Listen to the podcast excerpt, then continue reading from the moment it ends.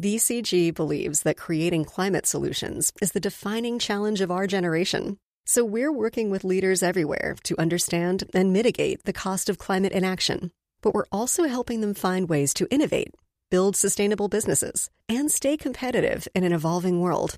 Stick around to discover the many opportunities in a more sustainable global economy. Welcome to Zero. I'm Akshat Rathi. This week, a man, a plan Canada?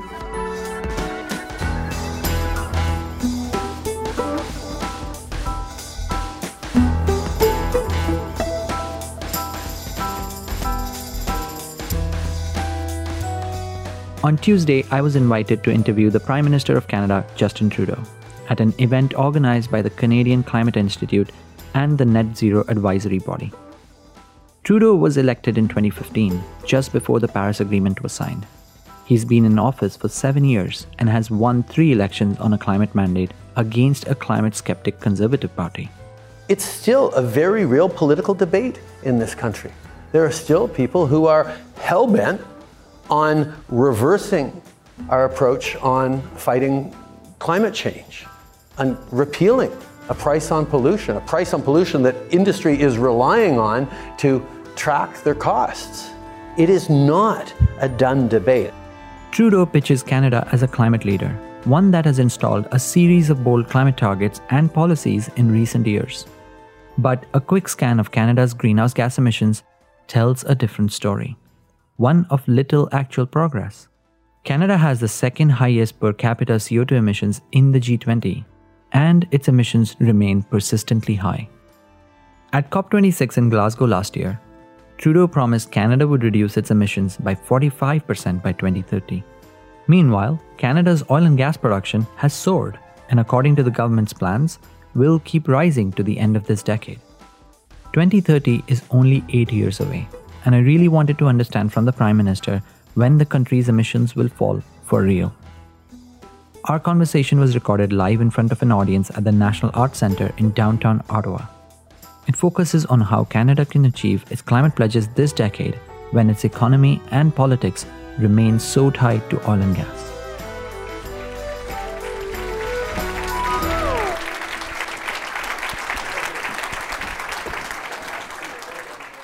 Thank you, Prime Minister, for making the time. Uh, this is my first time in North America at this time, and the colors are beautiful. So thank you for putting on a show as well. Uh, yes, I, I, the environment is federal responsibility, particularly these days in Canada. So uh, we're, we're glad to put on a proper show. Now, you guys got that. That's good. So, in preparation for this interview, we asked a lot of people to send in questions, and we're going to try and get through as many of them as possible. And so, let's start. Under your watch, Canada's economy has grown 8%, and emissions have largely remained flat. That seems like good news. But if you compare yourself to any other G7 nation, they have grown their economy and reduced emissions at the same time. Why have you failed? I'm going to start off with the good questions then. Um, I think there's a few things to understand about Canada. Uh, we are a country of natural resources. We are a significant producer of, uh, of fossil fuels. We've been that way for a long time, and that has been one of the reasons why successive governments, and we're also a big country, a cold country, uh, that has real challenges around uh, adapting to the transforming energy mix that we're facing. But Canadians also know how important it is to prepare for things that are coming. And we have a, you know, we know preparing for winter. We know that as the world is changing, as the climate is shifting, we need to prepare for it and we need to figure out how to lead our way through it. And unfortunately, over many decades, different parties put forward, including my own party, put forward plans on fighting climate change or targets around fighting climate change that didn't relate necessarily to concrete plans.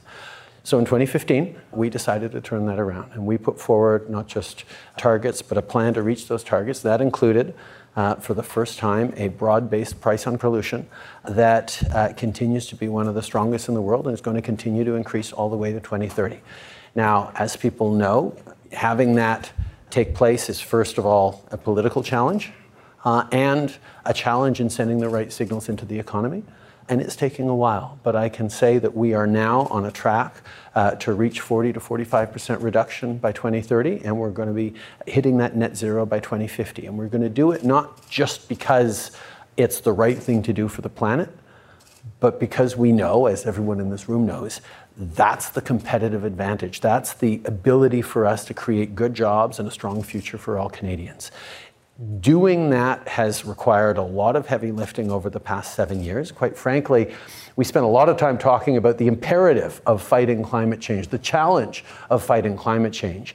And it is only more recently that the opportunities we talked about that would come seven years ago we're starting to see as the world is shifting in a much stronger way, as the positive feedback loops are kicking in, as uh, people are realizing, investors around the world and citizens are realizing, both with the example of extreme weather events, but also the examples of uh, good jobs and solid investments in forward facing industries, that that shift is here and uh, it's coming. So there's always more work to do. Um, but we're serious about decarbonizing our energy mix. We're serious about reaching net zero, and we have concrete plans to do that. And carbon pricing is certainly a challenging policy to pull off, especially at a federal level. And there is no doubt that you've been able to pull it off in a way that's starting to work.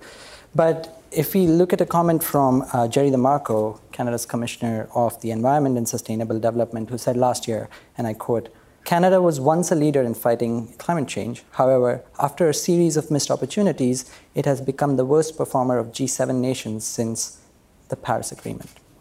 Of course, you were elected just before the Paris Agreement.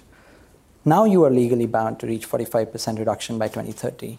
In what year will Canada's emissions start to fall at the pace required for your plan? We have already seen a bending of the curve of emissions. We're already seeing the kinds of investments uh, that are going to get us to 40 to 45% reduced. We have a path to doing that, and that's what we needed to get to because it's not just about preparing and bringing in the price on pollution and sending the supports to Canadians that let us through because, quite frankly, you sort of glossed over a little bit the challenges of bringing in a price on pollution.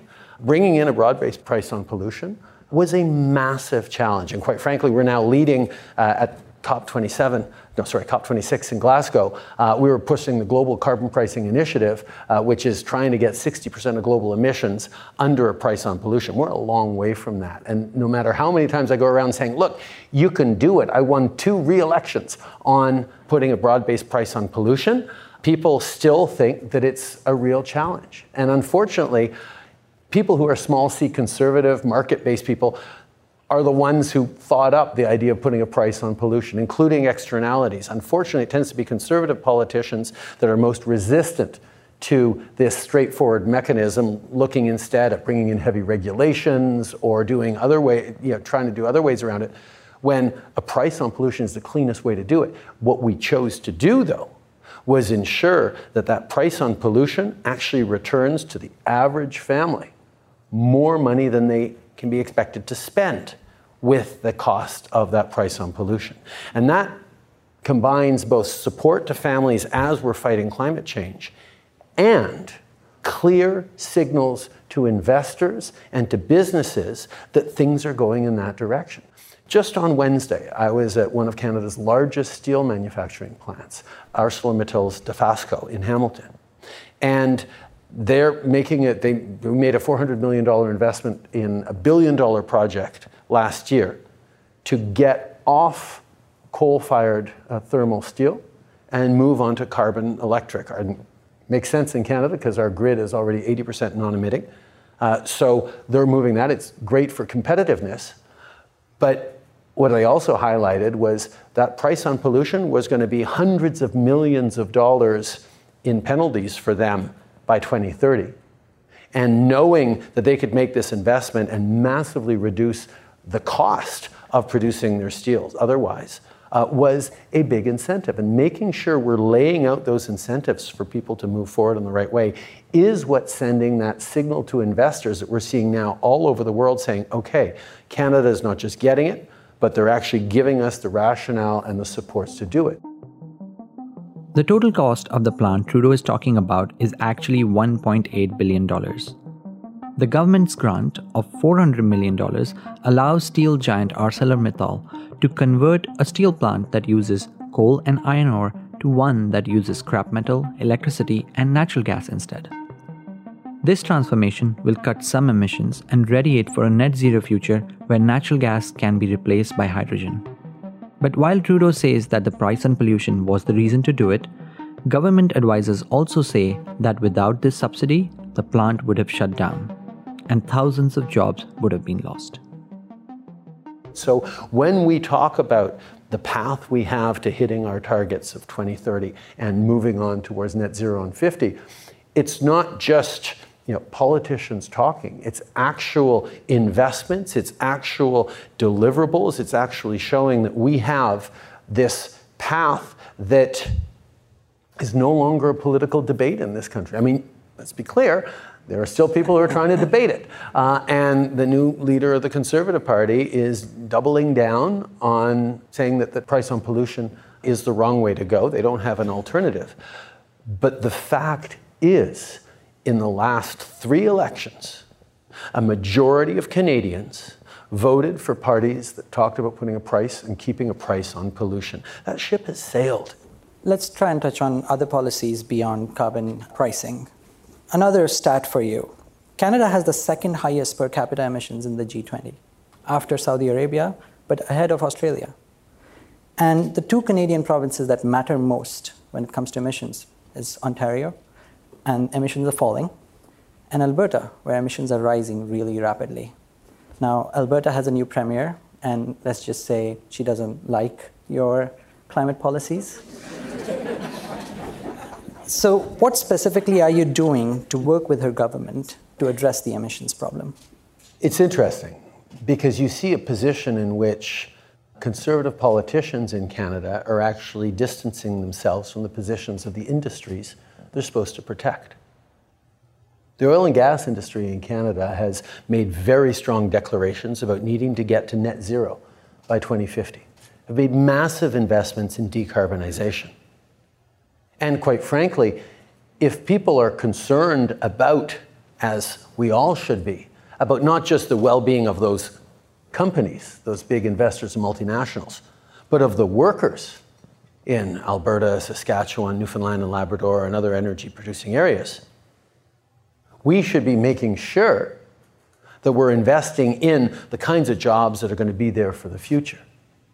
And we know that the skills involved in building uh, an oil pipeline or a natural gas uh, refining plant are the same kinds of skills, construction skills and operating skills, that you use to run a hydrogen plant, to run a CCUS Uh, uh, mechanisms.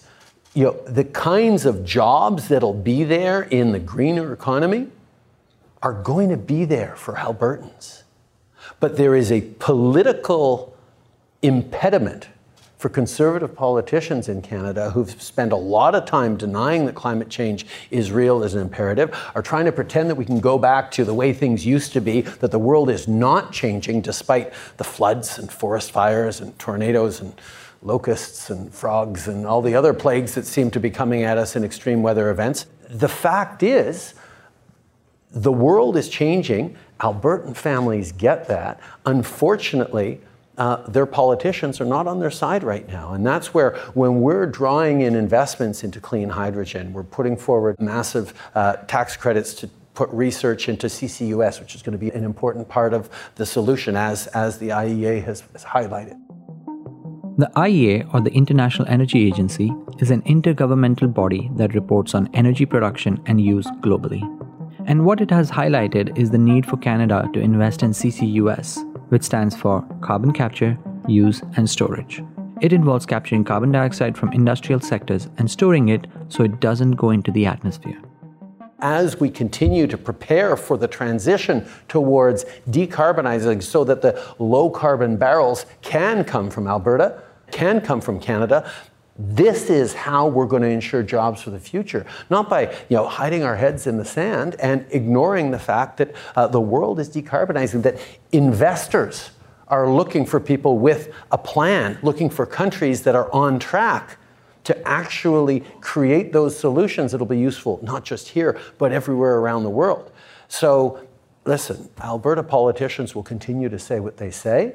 What Albertans are actually saying, what industry leaders are actually saying is, you know, how do we manage this together? How do we get the pace right so we can decarbonize quickly while still uh, being there to provide the very real short term energy needs that, quite frankly, the uh, Russian invasion of Ukraine and the global instability is going to require in the short term, even as we accelerate the transformation of our energy mix. So, will the Russian war in Ukraine delay Canada's energy transition? No, it's accelerating it. It is absolutely accelerating. As people are saying, wow, uh, we you know, built uh, uh, an economic model and a prosperity in some parts of the world, including in Europe, that was reliant on uh, energy inputs from Russia. Uh, as they have to get off of that, people are realizing okay, getting off Russian oil and gas means getting onto more oil and gas to replace that from elsewhere. But it's also showing okay, but we need to accelerate our, our moves off of oil and gas or our moves to decarbonize the gas, at least so that we can actually not be reliant on Russia, but more than that, not be reliant as democracies on autocracies. I mean, we spent a lot of time since the beginning of the war in Ukraine pointing out that you know, democracies with freedoms, rights, with you know, thoughtful capitalist models are the best solution uh, for people around the world. And yes, you should all become democracies except we're sort of avoiding the fact that underpinning those democracies is a reliance on cheap energy and cheap raw material inputs from countries that do not share our values or our approach. Forget on democracy, on things like human rights, on environmental responsibility, on sustainability, on labor standards. So we can actually make a case that democracy is better for the world, that our Western civilization in all its forms is better if it's reliant on authoritarian dictatorships.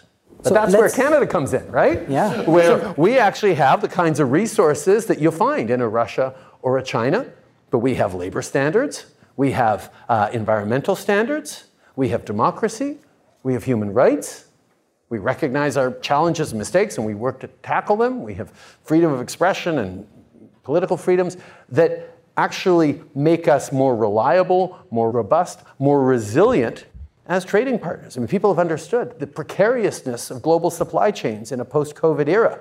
And having a, company, a country like Canada that's already incredibly you know, clean in its grid, responsible in its environment, being a purveyor of critical minerals that the world needs, so we're not reliant on countries like China, or uh, energy, so we're not relying on Russia. And Canada is positioned to be the supplier of energy in a net zero world with all the things we're doing. That's the way we're going. And yes, as you say, it takes a little time to get going, but we're on our way. But let's take that. So, if you're going to be the clean Russia, the democratic Russia, the energy provider that Russia is I like to, to think world, of Russia as the dirty Canada, but you know, that's just me. you're going to have to build LNG plants on the east coast. You're going to have to dig up more oil uh, from the oil sands to be able to supply that oil to the world. That's going to increase your domestic emissions. Are you willing to do that for Europe's what, desire? What we are saying and what we have been saying is we're going to be accelerating the transition. We've already increased our production by about 300, uh, 300 uh, million, uh, sorry, uh, yeah, 300,000 barrels uh, a day of uh, natural gas to put into the global system to try and to try and balance out some of the impacts on Russia and Europe. But we know, and this is where I was pleased to welcome Chancellor Scholz of Germany just a few months ago uh, to Newfoundland, where uh, there are you know, a dozen or so new hydrogen projects starting up based on offshore wind, uh, where we have room and space in our grid uh, to be able to, to create offshore wind that can build hydrogen that'll send it over to Europe to help them uh, decarbonize. Now, what we know as well that hydrogen, as much as we can send over, will also be an essential input into Canadian industrial processes. As great as it is to export hydrogen around the world, being able to use hydrogen at home to create cleaner processes. I was just at Rio Tinto's uh, Sorel facility last week as well, where they're talking about using hydrogen uh, to process titanium uh, in a way that is going to be you know, massively reducing their emissions uh, in producing the kinds of minerals that we're going to need for that transition. Right. So we're not focused on uh, increasing emissions at all. We're focused on actually reducing our emissions. Right. Yes, right now in the coming years, coming couple of years, we're going to need to continue uh, with the mechanisms we have. But the move off of fossil fuels, of and decarbonizing what we do have, is going to happen much faster because of Russia. After the break, I asked the Prime Minister how Canada can be the energy supplier to the world without increasing emissions.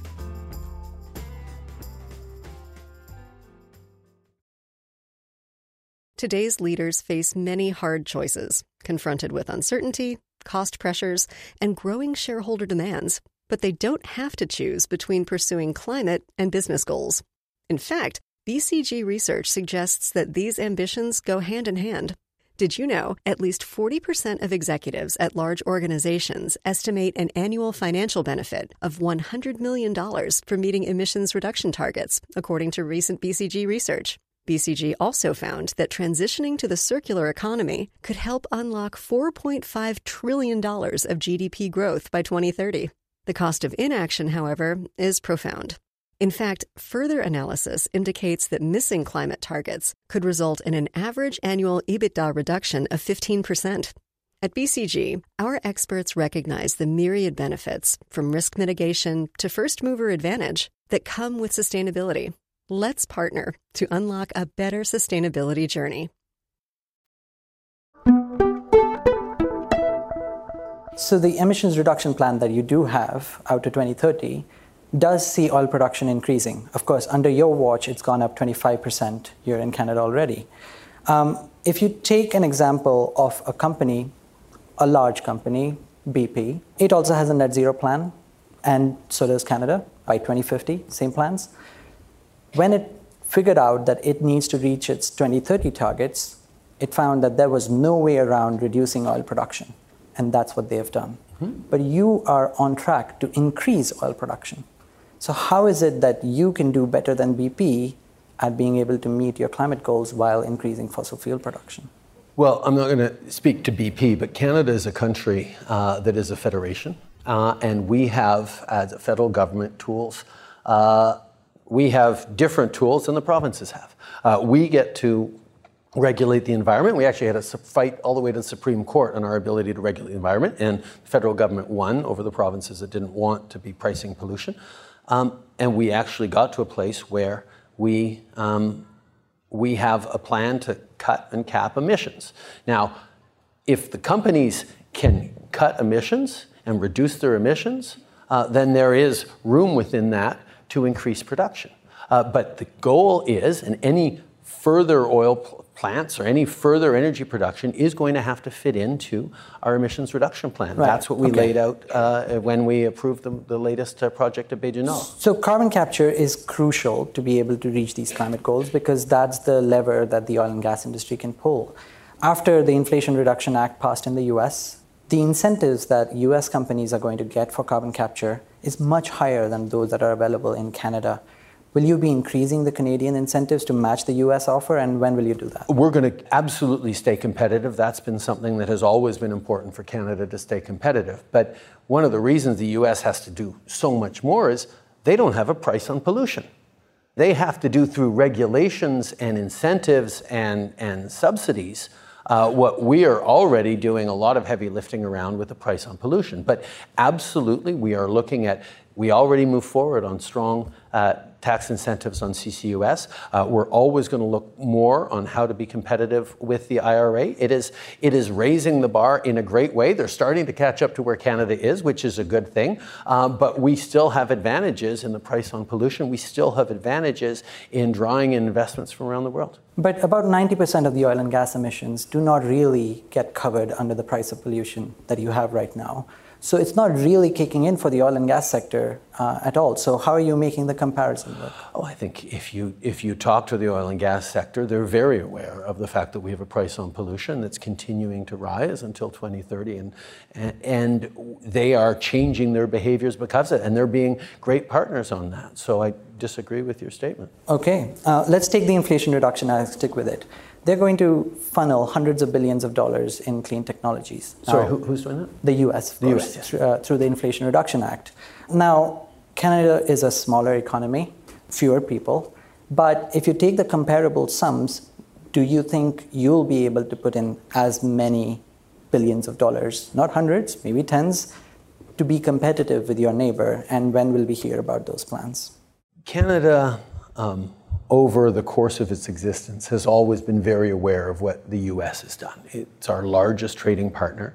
Uh, when they took a Trumpian turn over the past four years, we had to make sure that we were staying competitive in all sorts of different ways uh, with our taxes, with our incentives for businesses. Um, but we also know that Canada has a lot more to offer. Uh, than just trying to compete on uh, prices. And we will make sure we're competitive. But for example, when we made an inv- when we saw an investment uh, Monday, Monday I was uh, out at a, a, suburb of Ottawa here in Canada, making an announcement that Nokia is going to be creating one of its top five research and development hubs in the world here in Ottawa, of all places. And it was a $40 million investment by the federal government. Now that's that's real money.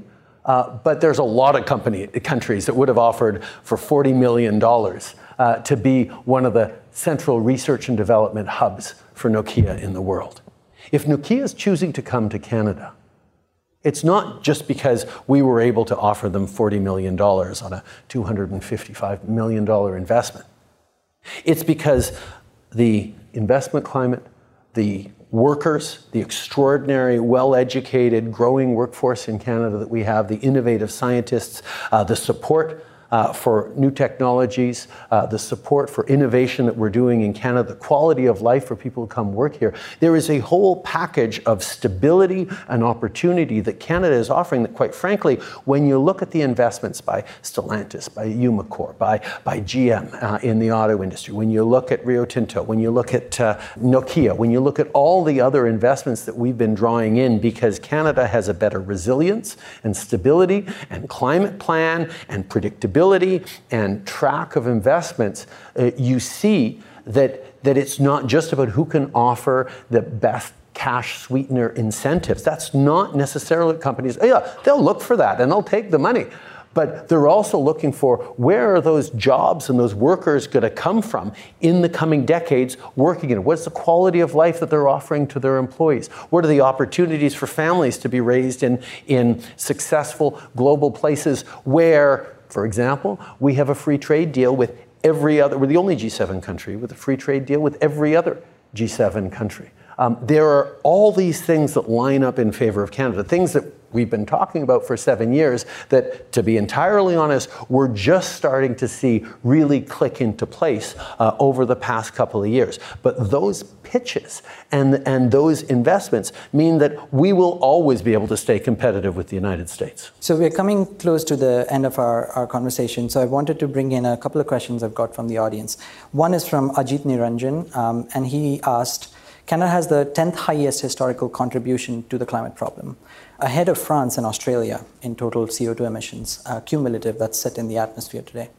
Now, under the Paris Agreement, Canada has a responsibility to be able to compensate developing countries for the losses caused by climate change. Just look at what happened in Pakistan over the summer. The Environment Ministry told me that Canada is uh, arguing for loss and damage to be on the agenda at COP27, um, and that's very welcome uh, by developing countries. Now, how much money will you be providing to the Loss and Damage Fund? Uh, we've moved forward with uh, in at Paris about 2.6 billion dollars in climate financing. Uh, we've upped that at, uh, at in Glasgow to 5.8 billion dollars. But also it was Canada with Germany uh, that is pushing hard to get to the 100 billion dollars a year in climate financing. Right, and, and we've actually been living up to that. What Trudeau is talking about here is a $100 billion climate finance fund that was announced in 2009. The idea is for developed countries to provide money to developing countries to invest in projects that cut emissions or help them adapt to a warming planet. The question I asked was about a separate fund called the Loss and Damage Fund, where developed countries, with their historical contribution to the climate problem, compensate developing countries for the damages caused by climate impacts. Denmark has provided some money toward that fund already, but no other rich country has yet stepped up. We're going to continue to be part of all these conversations and make sure that we are flowing capital to environmental initiatives, to resilient infrastructure initiatives, to energy initiatives uh, that are good for the climate uh, around the world. That's a part of the conversation we're going to continue to have, but I'm not going to preclude the conversations that I know will be happening at COP27. Well, let's stick with COP27 though, because last year when you came to Glasgow, you said Canada must do more and faster.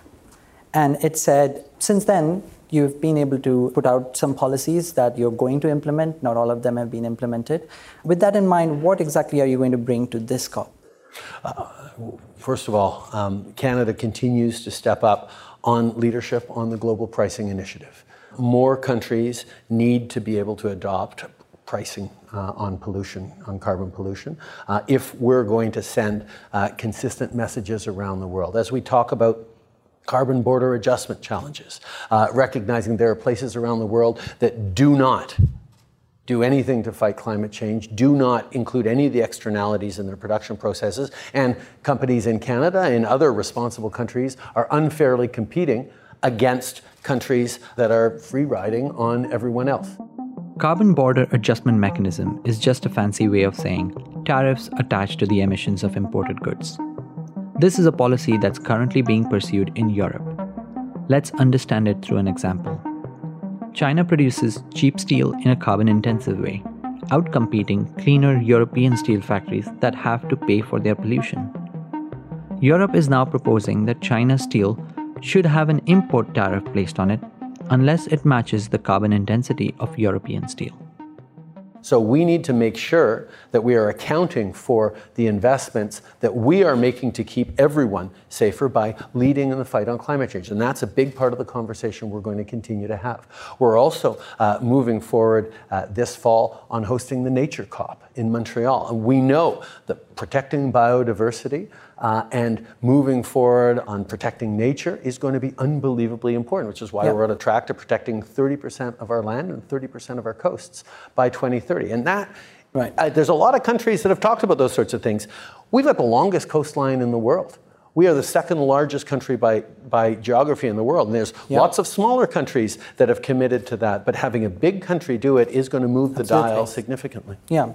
Now, let's stick to nature. So there's another question uh, from the audience about forests. Uh, this is from Oscar. And the question is there was a recent study from the NRDC that said if you take emissions from the logging industry, they match the emissions from the oil sands industry. Now, we've talked a lot about oil and gas, we've talked about carbon capture, we've talked about technologies that need to be deployed. In that same time, when the logging emissions matched up with oil sands, in the last 20 years, seven of which you've been prime minister, the forests in Canada have gone from being a carbon sink to being a carbon source. So now you don't just have emissions from the fossil fuel industry to account for, you also have to reduce emissions from natural sources. With the COP coming up, what is it that you're doing on forests that will help? First of all, like I said, our commitment to protect uh, 30% of our land by 2030 is going to go a long way towards that. Uh, we're also going to be planting 2 billion more trees. Uh, Canada already plants hundreds of millions of trees every year with, uh, within our forestry industry uh, that has made huge strides in reducing its emissions and being more environmentally responsible. Canada's forestry industries are among world leaders uh, in forestry sustainable practices. and on top of that, we're going to be moving forward in protecting wetlands, in recognizing the important role uh, that, our, that our coastal and marine areas have uh, in uh, protecting climate change. Uh, we know that protecting our oceans is one of the most important things we can do in terms of protecting uh, protecting biodiversity yeah. in the future years. So we'll so continue to do that. Then the, just the final question, because um, it's it's hard to not hear what you're saying and realize that those are all great things, but the emissions don't lie. The emissions are rising in the oil and gas sector. Emissions are rising in the transport sector. Emissions are rising in nature, in the land use sector and you've been prime minister on a climate mandate for seven years. You have mm-hmm. four more years, you may have another election, another term. When do you think emissions will actually start falling? Which year? Give me a year. Em- emissions in a number of sectors are decreasing.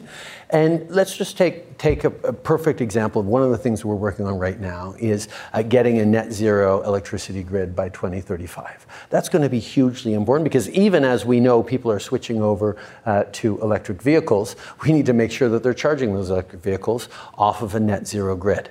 And what Canada is focused on in that as a way of driving down emissions is not just producing uh, the critical minerals, but actually transforming the critical minerals, as uh, we saw at Rio Tinto just last week, uh, in more environmentally friendly ways.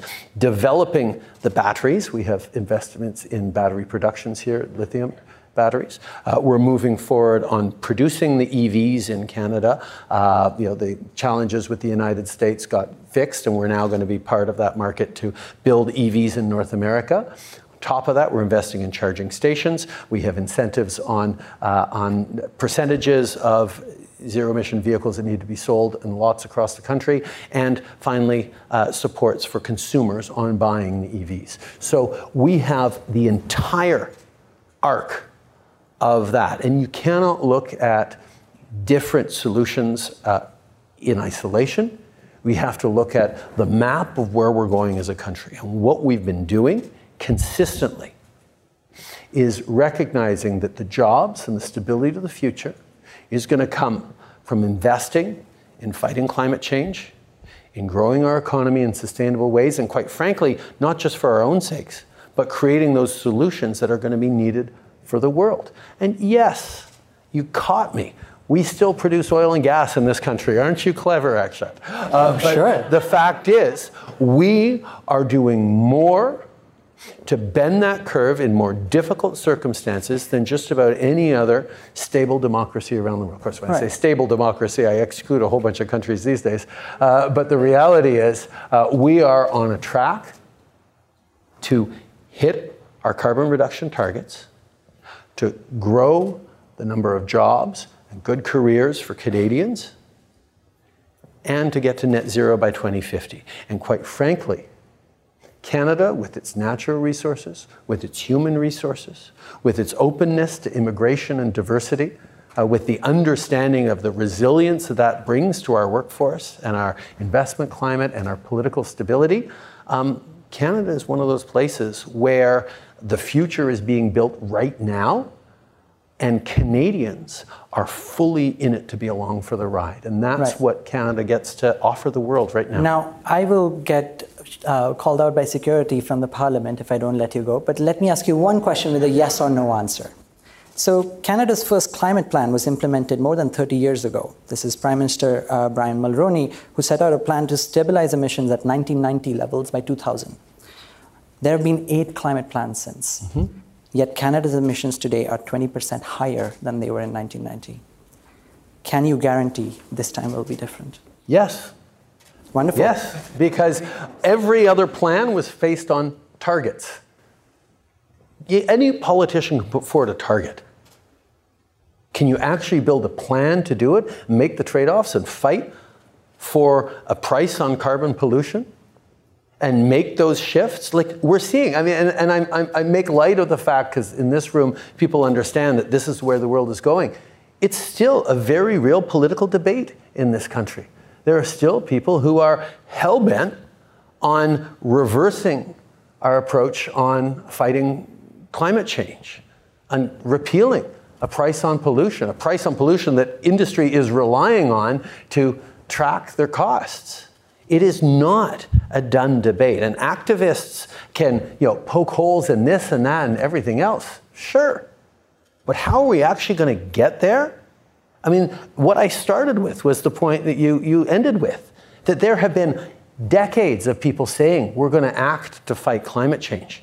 And what we've seen over the past seven years is it's hard to actually do it because you get pushback from the right saying, oh, no, no, you can't, you can't fight climate change. You don't need to fight climate change. And you get pushback from the left saying, oh, you're not doing enough, you're not doing fast enough.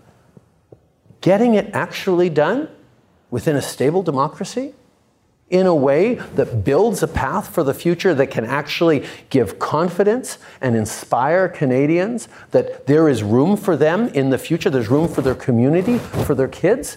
That's the big challenge. That's what we've been focused on, and that's what we're seeing Canadians come to as we, we demonstrate that the leadership we've shown on fighting climate change, not without challenges, but the steadfastness we've had on this is bringing in the investments, the solutions, and the innovations that are going to lead not just Canada, but the world economy in the coming years. And that's what I'm excited about, and that's why this is such a good country to be serving. Thank you so much for taking yes. the question. That was fun. Thank you.